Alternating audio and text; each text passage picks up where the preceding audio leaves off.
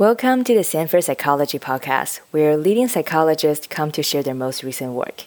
I'm Anjie, and for this week's episode, we have Dr. Deon Benton. Deon is currently a visiting assistant professor at Swarthmore College. He directs the Causality, Mind, and Computational Modeling Lab.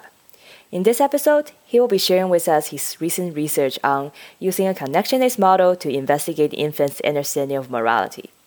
If you like today's episode, you can also check out Deon's own podcast called It's Innate. It's Innate is a podcast for people with interest in understanding how infants and children acquire knowledge. You can find more information about his work and his podcast in the description of this episode. Without further ado, here's our conversation.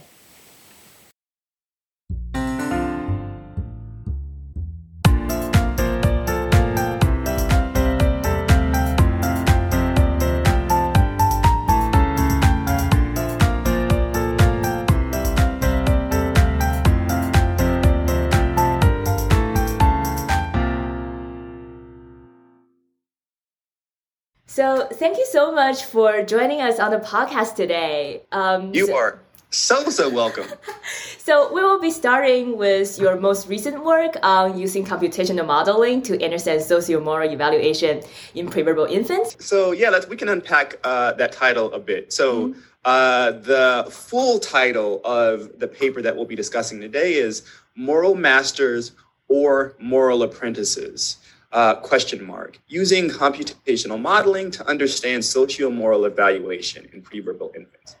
So the, the crux of this paper, the point of this paper was to examine uh, whether a computational model can uh, account for the pattern of findings that have uh, uh, sort of appeared in various studies. So Kiley Hamlin is a renowned developmental psychologist um, who conducted some classic research examining uh, at what age infants can distinguish between uh, bad actors and good actors.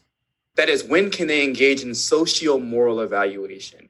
Uh, evaluating social behavior on the basis of whether or not it's moral. That's that's what we mean. That's what I mean when I say social moral evaluation. And so, in the study that I have in mind, it, uh, the study was conducted by Kiley Hamlin, uh, Paul Bloom, and uh, Karen Wynn. Uh, I may have the orders mixed up. I think it's mm-hmm. actually Hamlin, Wynn and Bloom, mm-hmm. 2007. In any case, the study used what was called the Hill paradigm. So, given that this is, I'm guessing, an audio, uh, a podcast, I'll sort of have to describe to the best of my ability the paradigm. So, imagine, uh, if you will, uh, a hill uh, on a screen, uh, and imagine uh, a climber, which is in this case a simple shape with some eyes. And so, uh, in the in on the, in this sort of study, on some events, the climber would try to make it to the top of the hill, but each time the climber tried to reach the top of the hill, it failed. And so, after a certain number of times, the climber was either helped or hindered. So, on some trials, a second character, let's say, let's call it a helper, would enter the stage and then assist the climber in reaching the top of the hill. This was called the helping event. Go figure. Uh, and in a second event called the hindering event, um, a second, sort of another character would enter the stage and then push the climber down the hill, thus preventing or hindering it from reaching the top. The question then was well, what would happen if you gave infants as choices the helper and the hinderer? Would they reach for the helper? Would they reach for the hinderer? Or would they be at chance? And so, what she finds in this study, as well as other studies, is that babies reliably reach for the helper over the hinderer. And this has been taken as evidence that babies can, in fact, uh, distinguish between good guys and bad guys, and that they can do this quite early. So, uh, in the study I just uh, finished describing, uh, the babies were as young as I believe three months of age, so they can do this three quite months early. Old. Right, and and before you know, some some may have sort of some may ask the question whether or not this finding is robust, and so it's worth mentioning that this finding was also obtained in a study that used a slightly different paradigm. Mm-hmm. So in a, in another study by uh, Hamlin and Wynn in 2011, they used what was called the box paradigm, the box scenario. So in this setting, the protagonist was trying to obtain something from a box, but the lid of the box was just too heavy to lift up. by the protagonist by himself. And so he, on some trials, was either helped. So another character would help the protagonist to lift the lid to retrieve whatever was in the box, mm-hmm. or hindered. So uh, another character would just jump on top of the lid and, uh, and slam it shut. And again, the question is the same. If you give infants as choices, the helper and the hinderer, do they reliably, do they reach reliably for the helper over the hinderer? And here too, babies do that. And so, on the basis of this fi- uh, uh, of these findings and similar findings, the argument has been made that babies possess what's called an innate moral core. And so, I'll stop there. Uh, but you asked me to unpack the title, and so the mm-hmm. title is actually based on some classic experiments, which mm-hmm. uh, I'm actually a fan of. Um, mm-hmm. Yeah. So I think it's very interesting that you mentioned that they use like two different paradigms to find this converging finding. So I wonder if it is worth to go a little bit de- into details about first in this three months old, what are the measurements they were using to show sure. that babies can understand this? Sure. Yeah, so these studies rely on two kinds of measures of social moral evaluation. Mm-hmm. Uh, they use a choice measure. So babies are literally just given the helper and the hinderer. These are puppets. And they're at, they're basically, uh, the, what the experimenter does is they uh, examine to which of the um, puppets the babies reach. Uh, but another measure that they use, and this is a measure that's common when you, uh, you know, when you do, when you conduct infant research is they use a looking time measure right? So the setup of the of the looking time test events was slightly different. And so in the test events for, that that use the looking time as a measure, babies were shown events in which the climber approached either the helper or the hinderer. And the question, of course, is if babies can discriminate these two actors on the basis of their uh, um, moral behavior, then they should look longer when the climber approaches the hinderer, perhaps because they're surprised about why the climber would want to interact with something that hindered it, that acted antagonistically against it uh, during habituation. Uh, so the reason I didn't describe or didn't discuss this particular measure is because um, the findings are a bit more mixed when you consider just this particular measure. Mm-hmm. So unlike reaching, the choice measure where babies always, almost always, with some exceptions. So uh, uh, Scarf has done some work uh, showing some exceptions. Uh, Laura Schlingloff has done some recent work showing some exceptions. But by and large, babies reliably reach for the helper over the hinderer. Well, when you use looking time, babies show different patterns of looking. So in some studies, they'll look longer when the climber approaches the helper.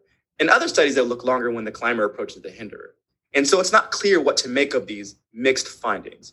And so when I, the reason I discussed the choice measure is because, uh, again, this particular measure produced reliable results, that is consistent results that were replicated across studies, conditions, uh, and paradigms. I see, I see. So it's almost like the looking time measurement compared to the choice is a more noisy measurement in this context? Absolutely. Absolutely. So now moving on to your paper, which is using computational modeling. In this case, you are neither running um, choice measurement task nor like using looking time measurement. Right. So how do you build a computational modeling to unpack this right. phenomena?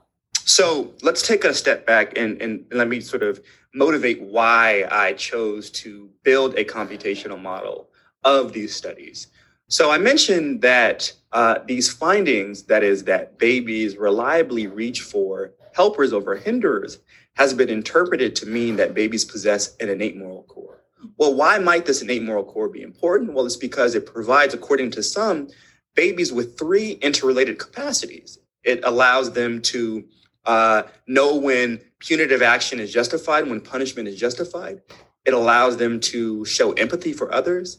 And importantly, and, and perhaps most relevantly to this discussion, it allows them to distinguish between good actors and bad actors. And again, this mechanism is supposed to be operational from birth. Well, what's the problem? Well, there's a couple of, I think, issues as I see it with this particular interpretation. Now, the, so let me be clear: the data are what the data are. Mm-hmm. I'm not, I'm not questioning the data. We know for a fact that babies do reach for what we call the helper mm-hmm. and what we call the hinderer. The problem is that um, sort of extrapolating from this finding to argue that babies that this is innate is problematic. Why? Because these babies in the earliest cases are three months. So they've had three months of experience to learn about those regularities and those sort of cues that distinguish helping events on the one hand from hindering events on the other. Mm-hmm. Uh, and so there has to be, I think, an alternative explanation for what's going on. And so, um, go ahead. Yeah, so I guess I'm just kind of curious about when you say like three months of experience, which I imagine the first three months of the life, people are probably not doing a lot of things.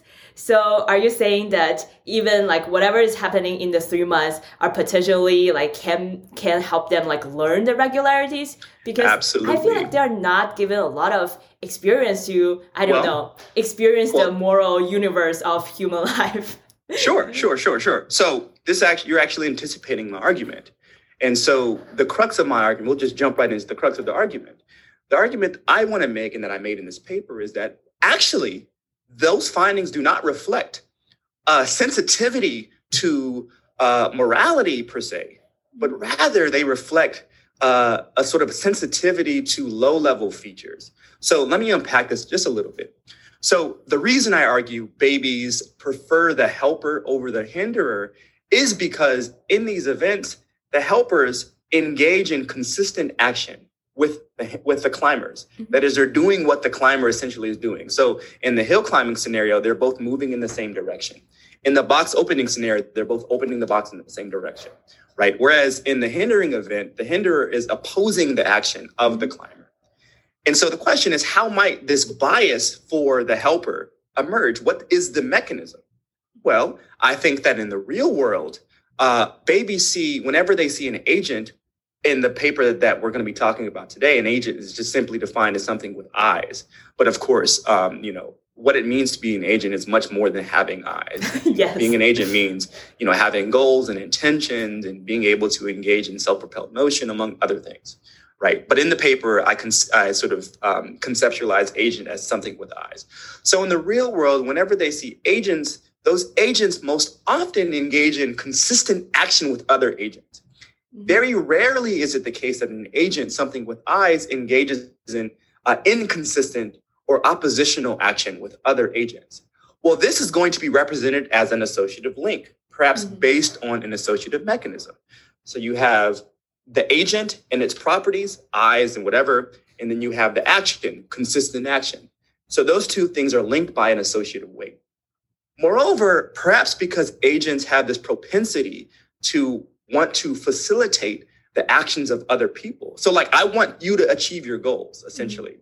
Uh, babies come to represent uh, what they see in the real world is that agents also interact with mm-hmm. other agents because perhaps because they're agents, right? We have this capacity to move, we have this capacity to interact with others at a distance through contact. There's very little constraint on our actions. Mm-hmm. And perhaps because we are agents, we have this propensity, this desire to interact with other agents including, by the way, the infants mm-hmm. themselves. And so here the baby is seeing two kinds of associations, regularities, one involving agenthood and consistent action, and one involving agenthood and what I'm calling bidirectional interaction. Sort of the agent interacting with other agents and infants, and those things interacting with the baby. Well, of course, the question is how might these, these associations that are based on this domain general associative mechanism uh, manifest themselves? Well, I think they manifest themselves as expectations.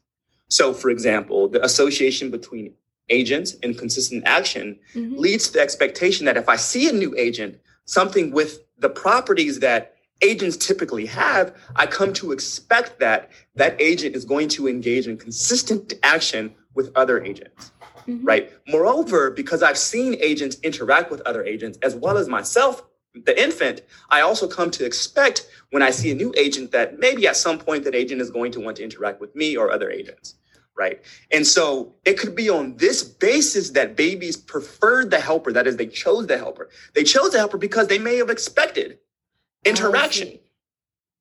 Yeah. And so here, notice that none of this has to do with sensitivity to morality. This is all based on these low level perceptual features that are correlated via this domain general associative mechanism. And so now this explains why I use the particular formalism, modeling formalism I did. Mm-hmm. So I am a computational modeler, but that is a meaningless term because mm-hmm. people use different models. Formalism I've adopted in my own research, and this goes back to my grad school career at Carnegie Mellon, is I build artificial neural networks. Mm-hmm. Uh, well, these computer systems fundamentally rely on associative learning principles. Mm-hmm. The learning in these systems is driven by the weights that connect the layers in these systems. These weights are associations, right? And so if my associative account that I outlined now is more or less right, then I should be able to show that an associative system, a system that relies on these associative principles, can give rise to the uh, findings that Kiley Hamlin has attributed to an innate moral core. And so this is why I built a computational model. And so I'm not, I'll, I'll, sort of stop there and let you ask any questions. Um, yeah, I guess one thing that I'm very curious about is I know you mentioned this phrase, domain general learning mechanism, a lot. And this seems to be the crux of um, the whole kind of tension between whether one being domain general and domain specific. Yep. But I've been recently thinking a lot about this term domain so I'm wondering whether you can say more about what does it really mean for when we yeah. like development psychologists are talking about domain because I feel like different people seem to have a slightly different sure. conceptions on this term. Some people will talk about in terms of different domains of cognitive capacity. We say like working memory, attention as if they are separate domains. And other people will be talking about like domain as more of like a content related concept, such as mathematical domains and socio-moral domains. So I wonder when you talk about domain general, what are the Absolutely. general uh, yep. what what are the domains that you are thinking yeah of? yeah sure sure sure so when i use domain i'm referring i'm referring to domain in that second sense as content so babies have mechanisms that allow them to learn in particular structured domains. So mathematics would be a domain, uh, morality would be another domain, um, causality would be a, a still another domain. And so they have mechanisms that support learning in each of these domains. That would that at, at its basic core is a domain general mechanism, a mechanism that operates. So some examples of domain general mechanisms include habituation, association, associative learning, statistical learning, uh, imitation, conditioning. These are these are mechanisms that support learning across content domains. That's what I mean by domain. Now, domain specific mechanisms, of course, are just the opposite. These are mechanisms that are designed specifically to solve a specific problem. So, um, uh, give you an example. Um, you know, uh, Karen Wynn has argued that babies have math mechanisms mm-hmm. mechanisms that allow them to engage in simple addition and subtraction. Well, clearly, this mechanism doesn't can't work uh, in learning about causality. It, it's a mechanism that's specifically cur- sort of tailored to solve math-related problems. So it's operating in the domain in the content area math. And so, again, when I use the term domain, I'm referring to um, uh, content areas. I should also mention here that you're absolutely right that uh, that developmental psychologists seem to have different meanings of domain.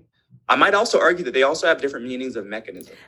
yes. It's not always clear what one means by mechanism, right? And so mm-hmm. uh, I have my own definition of mechanism. I think a mechanism is a system that takes input, transforms that input, and then produces an output. But a mechanism can also be conceived of as a kind of cause, right? Mm-hmm. So intervention. I study causality. Uh, that's my primary area. We're not talking about causality today, but that is my primary area. And one thing we know is that if you allow kids to intervene on causal systems, that is, try different variables to see which ones make make something happen, that intervention serves as a kind of mechanism that facilitates their causal reasoning. So it's a cause right? And so again, uh, you know, you're absolutely spot on to point out that there is no clear definition of domain, just as there is no clear definition of what one means by mechanism. And in fact, I would encourage you to ask your advisor, what what what does a mechanism mean? What when you say when he uses the term mechanism, which he does, you know, what does he mean by mechanism, right? You know, so. Yeah, that's a fascinating. Like I feel like whenever the conversation goes into the definition of this kind of like heavily used term, we can, it's almost like always a good idea to kind of get on the philosophy of science train. And, but that feels like a slightly different conversations to be had. Right. Well, then you start asking, are there necessary and sufficient conditions and, and Wittgenstein, this type of thing, right? And, yeah, exactly. You know, and if there's no necessary and sufficient conditions, then can you, you know, so it, it's complicated for sure. Nice. So yeah, let's return back to the paper itself. Yep. So I yep. know you just gave like a background on why you chose the specific of formalism that you chose. So yep. what exactly did you find? Right. So well, before we do that, um, I should sort of unpack the the model itself. So this was a model that consisted of layers. So an artificial neural network is a computer system that consists of simple neurons uh, that are organized into layers. Uh, at the bottom of the network, you have what's called the input layer. Uh, just above the input layer, you have the hidden layer, and just above that, you have the output layer. And the job of these networks is quite simple. If you give it a certain kind of input, it has to produce a desired output. The way it does that is it changes its weights. So again, I told you that these layers are connected to each other by these associative weights. And so the way it solves this task is by finding the right configuration of weights in order for it to solve the task. And so what I did is I basically built a simulation version of what the baby saw in the Kiley Hamlin study in 07 and the Kiley Hamlin study in 2011. And what I show is that these models can actually uh, give rise to the pattern of performance that babies uh, sort of showed. So just like the kid, just like the infants, these models preferred, I'm air quoting here, these models mm-hmm. preferred the helpers over the hinderers. And so what's in the reason this is important is because these models know nothing about morality. Mm-hmm. These models are op, not ha, they're just completely agnostic to that. All they have available to them are these low-level perceptual features and these statistical regularities. Mm-hmm. But yet, just given these statistical regularities, these networks, these models were able to uh, basically uh, simulate uh, the infant behavior. Uh, and so this sort of uh, makes me wonder whether or not one should even invoke sort of an innate moral core or these sort of domain specific mechanisms that operate in particular content domains. Right? So that's that's the, the the long and short of it. Mm-hmm. So you mentioned that you found that the simul- in the simulation the network prefers. I'm also air quoting here. Um, yep. Prefer the helper over the hinder. Yeah. Like I'm, I'm just like having how did operationalize that? Uh, yeah. How did you operationalize that preference yeah. in like a lifeless neural network? Right. that's a that's a fantastic question. Yeah. So unlike babies who can look, or older babies who can reach reach and look, these are models. These are these are uh, fundamentally inanimate objects, right? They're dynamical systems, sure, but they're inanimate objects. And so, how did I operationalize or measure looking or measure preference? Well, it turns out that in these kinds of models, we use error, like actual sum squared error, as a measure of what the network knows. So the idea is that if the network knows something really well, when, well, when you present that to the network, the error is going to be lower than if it knows something less well. And so the idea is that when I presented the helper, the character, the pattern of activation that I took to represent the helper to the network, the network showed less error in response to that than in response to the helper. And so I interpreted this lower error as a measure of preference. And in particular, I said that the network had a preference for helper over the hinderer because it, when I presented it with a helper, it showed lower error than when I presented it with uh, a hinderer. I will say that this measure uh, isn't something I made up. So other developmentalists who who apply computational models, connectionist models, in their own work also use uh, um, uh, error as a measure of looking or as a measure of knowledge. Uh, and this, to some extent, makes a lot of sense, right? So what the network is doing as it learns is building this sort of internal representation represented by the hidden layer. The hidden layer is sort of squashed between the input and the output layer. So the network is building a representation based on the statistics, right? And so if the network sees in this context uh, agents engaging in concordant action, even if those agents look different, the network is going to build a similar internal representation. So those agents and those events are going to become, are going to be represented in the same sort of way. And so when I show a new instance of an agent that engages in helping, well, then the representation that it produces is more or less identical to everything it's seen. So therefore, the network has no diff- has no problem assimilating that new instance into its into its existing knowledge, thereby producing lower error. However, because the network has seen uh, many fewer instances of agents engaging in uh, oppositional action, that event is, some, is somewhat surprising because they haven't they haven't experienced enough of it, mm-hmm. right? And so uh, when you present a helper, the the internal representation that it produces is going to be at odds more or less with the internal representation it would have formed for helping like events. Um, and so it's on this basis that the network's preferred preferred that is produced lower error in response to a helper uh, as opposed to uh, when the network was presented with a hinderer. That's the idea. I see. So if I understand correctly, um, I guess would, would, would you think that it's correct to say that by building up this computational model of showing a similar phenomenon is kind of showing that there is in principle a possibility which that the babies are learning through this kind of lower perceptual features but then I guess there's left this kind of almost like mysterious question. If babies do not come with this like innate moral core, if whatever we are finding in the early infancies are based on just perceptual low level features, where does morality come from then? Yep, you are spot on. And so this is actually, I don't know if I make this point in the paper. I may make the point in the paper.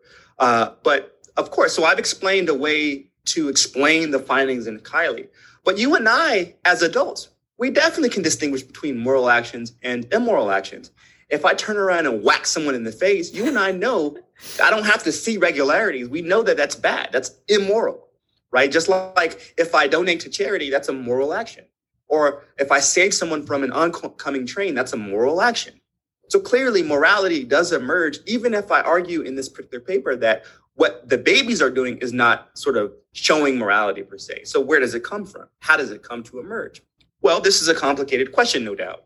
Uh, and this is going to take some more thinking, but I have some ideas. So one sort of possibility is that uh, what, as the infants start to learn language, as they start to produce language and comprehend language, they start to hear terms that are negatively or positively valenced.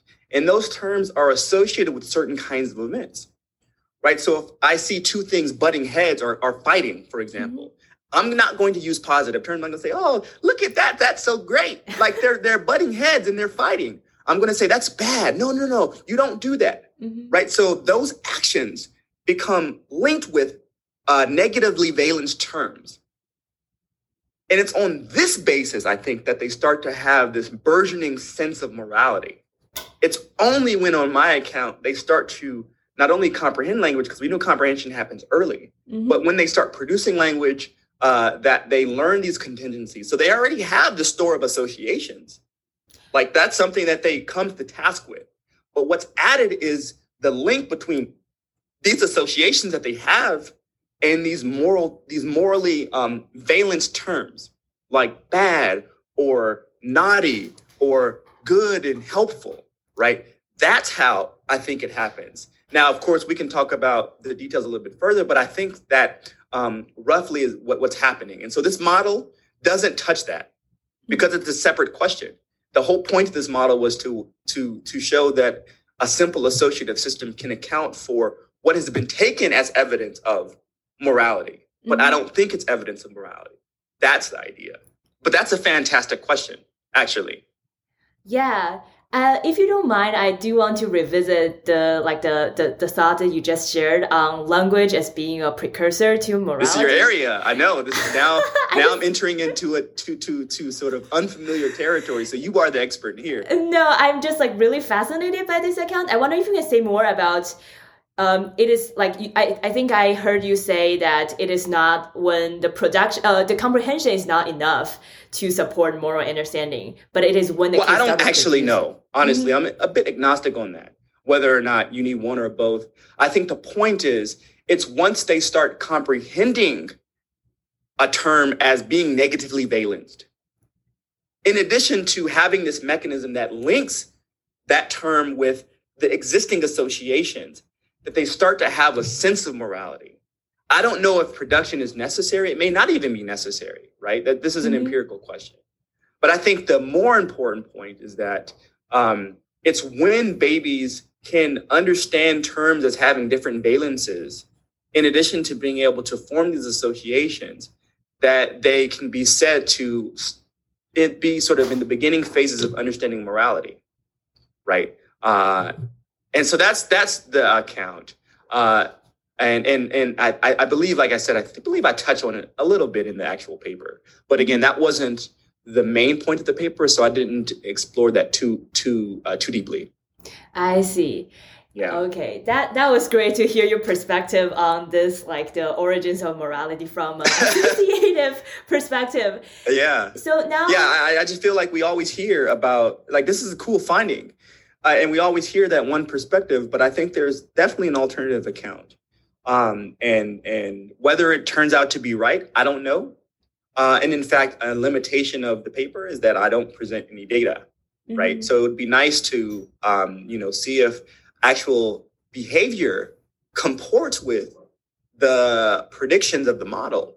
I don't have that, but that's only because of the pandemic. I mean, oh yeah, uh, I haven't difficult. been able to collect data, right? Um, so I would, I do have at some point um, the the intention to test um, some of the predictions. So this paper we're talking about, I actually don't present any predictions, but um, in a fuller length paper that I'm working on currently, uh, my model does make some kind of predictions.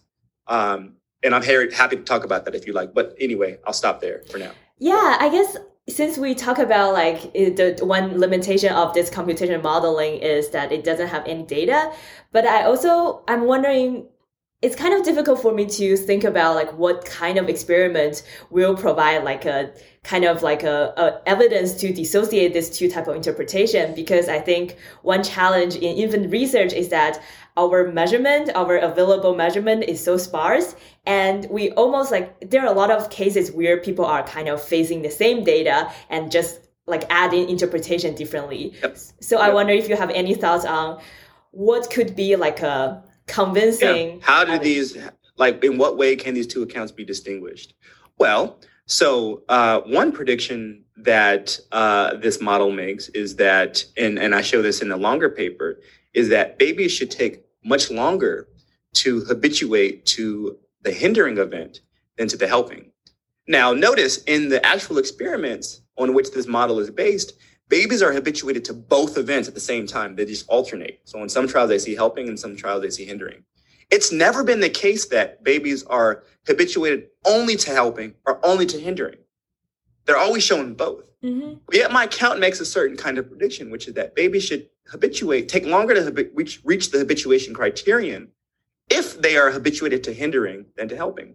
Why? Well, it's because in the real world, they see far fewer instances of agents opposing each other than they see of instance than they see of agents um, uh, facilitating the actions of each other, right? And so that's a clear prediction. It's not clear why uh, how the innate moral core account would make that prediction. The argument is that from birth we have this capacity to distinguish between helping and hindering, right? There should there is nothing about the two events that should make one easier to to process than the other. So that's a clear uh, uh, uh competing prediction that the two accounts make.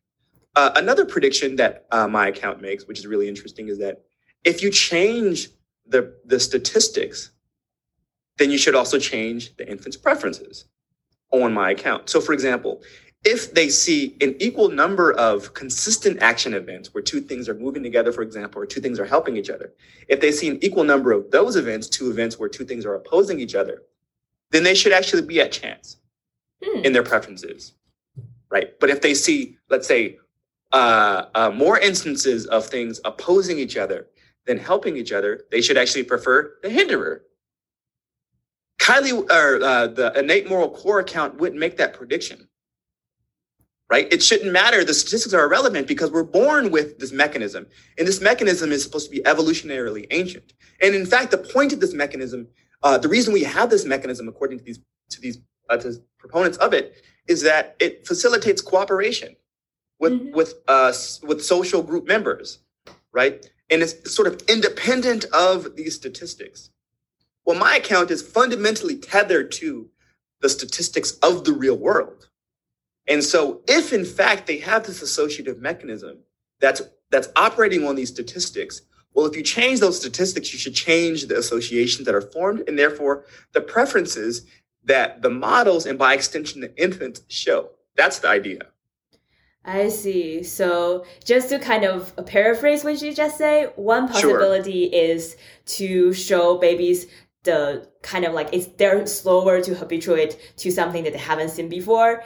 And the or other, they've seen less of. I'm not arguing that they've never seen that because i think it seems quite self-evident that they do see uh, instances of oppositional action but i just think it's far fewer. I see. Yeah. And the other other possibility is to kind of alter the statistics in the in a test. So i guess since we brought up this kind of influence of what infants have uh, in their first first months of their life.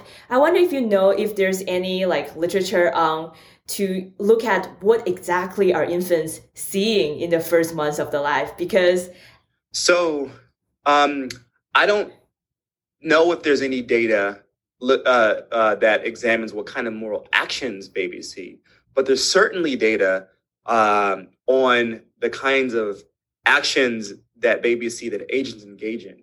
So your own advisor, your undergrad advisor, David Rakison, has a paper with Jessica Cicchino, uh, where and uh, Dick Aslin, where they put head-mounted cameras on babies as the babies are crawling around. And what the experimenters did is they basically analyzed what kinds of events did babies see. And it turns out that babies see, whenever they see an agent, people.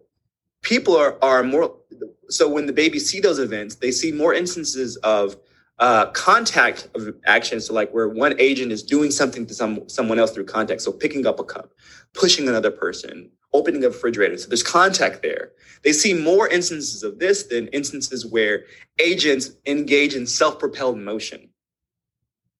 So there, there's clearly some data that uh, look at the statistics, but you're absolutely right to uh, I think you're you're you're you're getting at something that I would like to do in some future study, which is okay. I'm talking about these statistics, but how do we know that the kind of the, the distribution that I'm referring to is in fact the distribution that babies see in the real world, right? And so it would be nice in some future study in collaboration with someone who actually does head-mounted camera stuff to really explore the kind of morality events, morality laden events that babies see.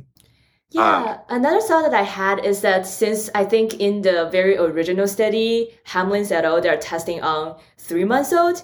And three months old, I feel like they're probably like not very good at any type of mo- motor skills. And yep.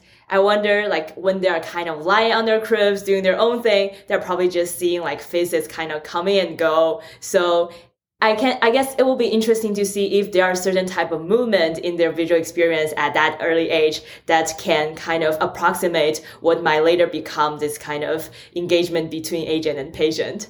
Absolutely. Absolutely. That definitely on my radar and something I've certainly thought about because you're absolutely right. I'm talking about statistics, but it would be nice to know what the actual statistics statistics are. Like what do they what it, what are infants actually exposed to in the real world, right? And do those do the um, you know do those statistics map onto the behavior as i'm saying they do because of this mechanism that uh, takes in these statistics and that produce certain links and, and associations yeah that would be a cool study to follow absolutely up, huh? Yeah, absolutely. Yeah, this is, I will say uh, for the listener that this is actually new work for me. So Anjie knows me from well, we first and foremost we worked in the same lab. She was an undergrad, I was a PhD student, but she also knows me mainly be, from my work on causal learning. So, you know, when I was at CMU, you know, for all, my entire time there, I focused on causal learning, and I, that still is my primary area of, of, of interest and expertise. But I'm now venturing into new areas, and and and the social moral reasoning stuff is something that's sort of piqued my interest. And sort of as a fun fact, the reason I even built this model and wrote this paper is because I did a sort of this this this paper and this model derives from my own podcast where we were talking about the Kiley Hamlin paper. And sort of as I prepare for that that that particular episode, I just happened to be thinking about uh, what really is happening. And, and I was sort of puzzled by this interpretation that babies have this innate moral core, because to me, it was quite obvious that there is clearly an alternative explanation. And so, um, you know, I think that were it not for the podcast, I may not have written this paper and I may not be in this area. So it's kind of interesting. It's sort of a fortuitous thing. Um, yeah. Yeah. Now I wonder if you can say more about why do you think computational modeling is extremely valuable to understanding sociocognitive development? And or anything, right? Yeah. Yeah. Um, I think that, so yes, I do identify as a computational modeler and a developmental psychologist, but I often do say I'm a computational modeler because I apply models to pretty much everything I do. And so, you know, this begs the question why model? Especially given that you know modeling isn't something that all psychologists do. And in fact there is a an appreciable size of psychologists who view models as black boxes and that's why they don't model. Sort of like we don't know what they're doing so why would i use that model? Why would i build computational models? But i think that computational modeling has much to offer to psychological research right? So first and foremost modeling forces uh, in a way that verbal theories don't. They force the theorist and the researcher to be explicit about their assumptions uh, of their theories, to be explicit about the mechanisms of change. Uh, and so they, they, again, they force you to be spe- uh, um, specific and precise. Mm-hmm. Uh, moreover, they, and for me, this is really where the power of computational modeling comes, is they make predictions. Uh, so you build a computational model, in this case, a simulation of some uh, well-known study, uh, to ask whether or not the model can fit the data. Well, that's fine.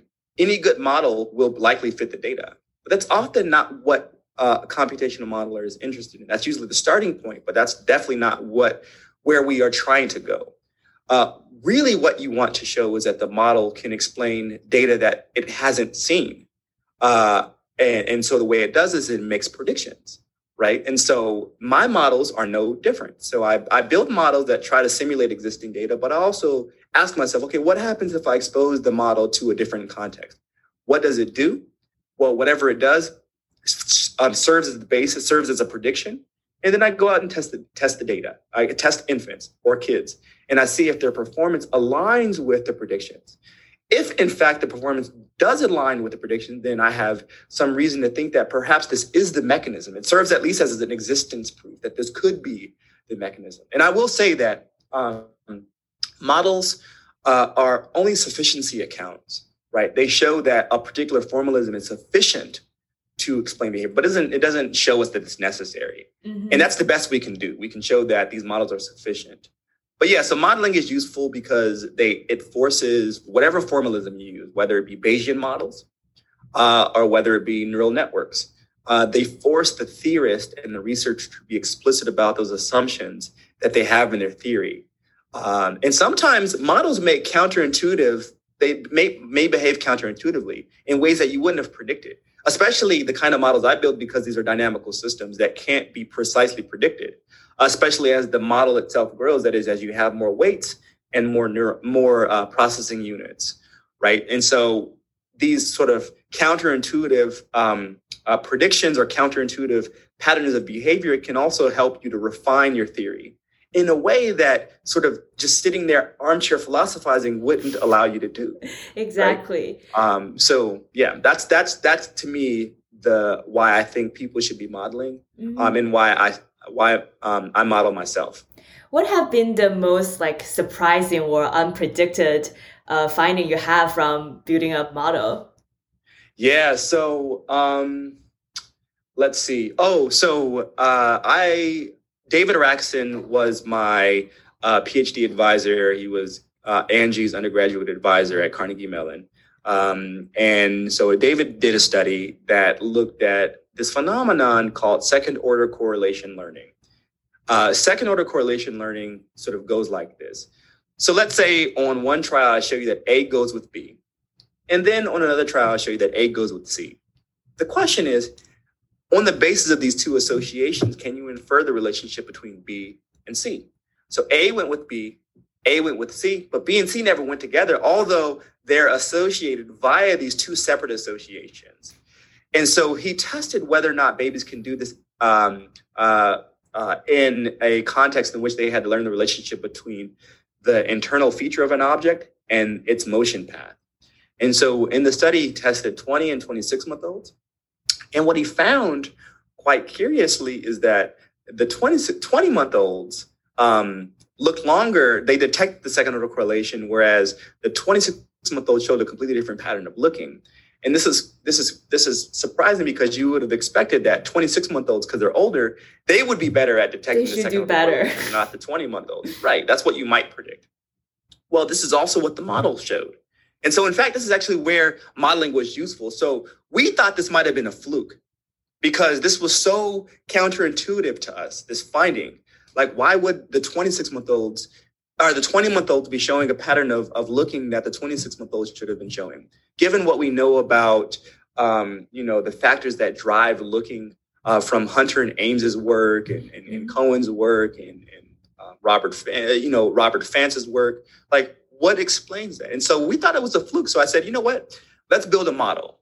Uh, if the model makes the same prediction, well, clearly there's something going on there. If the model, you know, does the same thing, there's clearly something going on there. Well, lo and behold, the model did the same thing. So the older models didn't show the second order correlation uh, learning, but the younger models did. Moreover, the model provided a mechanistic explanation. It turns out, I'm sure you've heard of less is more. Mm-hmm. Uh, Elissa Newport uh, talks about less is more um, uh, when it comes to learning language, right?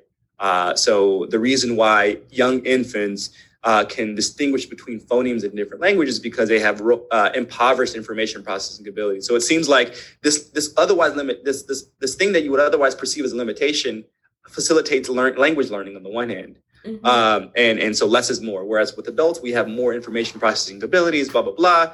Uh, and that serves as a sort of it, it, inhibits our ability to learn language. Well, maybe that was what was going on, and that was what the model suggested. So the the lesser information processing capacity of the younger networks allowed them to detect the relevant associations and to ignore noise. So for the older models, the older models, because they had just more uh, uh, memory capacity, they just learned everything, even the noise. And by learning everything, they uh, sort of their attention was turned away from the second order correlation in a way that wasn't true. And so the model not only backed up this uh, uh, paradoxical finding, but it provided a mechanism. That is, the older models have more information processing abilities, allow them to focus on other things. And this drives their attention away from, not towards, the second order correlation in the way that the younger networks didn't. Well, that's fascinating. It's almost like as the kids get older and they're like they can do more and they're taking it all right. in and they kind of lost yeah, yeah. the focus. yeah, yeah, yeah, absolutely. So, so this is another way in which the model was useful. It was able not only to model to fit some counterintuitive data, but to provide a mechanistic explanation of well, why might this counterintuitive data come to be in the first place? That's the idea. Yeah. It is truly fascinating. Yeah. So I think we're about the time and okay Thank you so much for sharing your work with us. And it's just like so fascinating to hear you talk about your own work and I look forward to more, especially on the like the realistic like video statistic thing in the early infancy stuff. Oh, absolutely. I'll be sure to tip you off when when when and if I get to that ever. All right, Anjie, um it's been great. Um yeah, thank you and and good luck with the rest of the podcast and uh yeah, thank you again.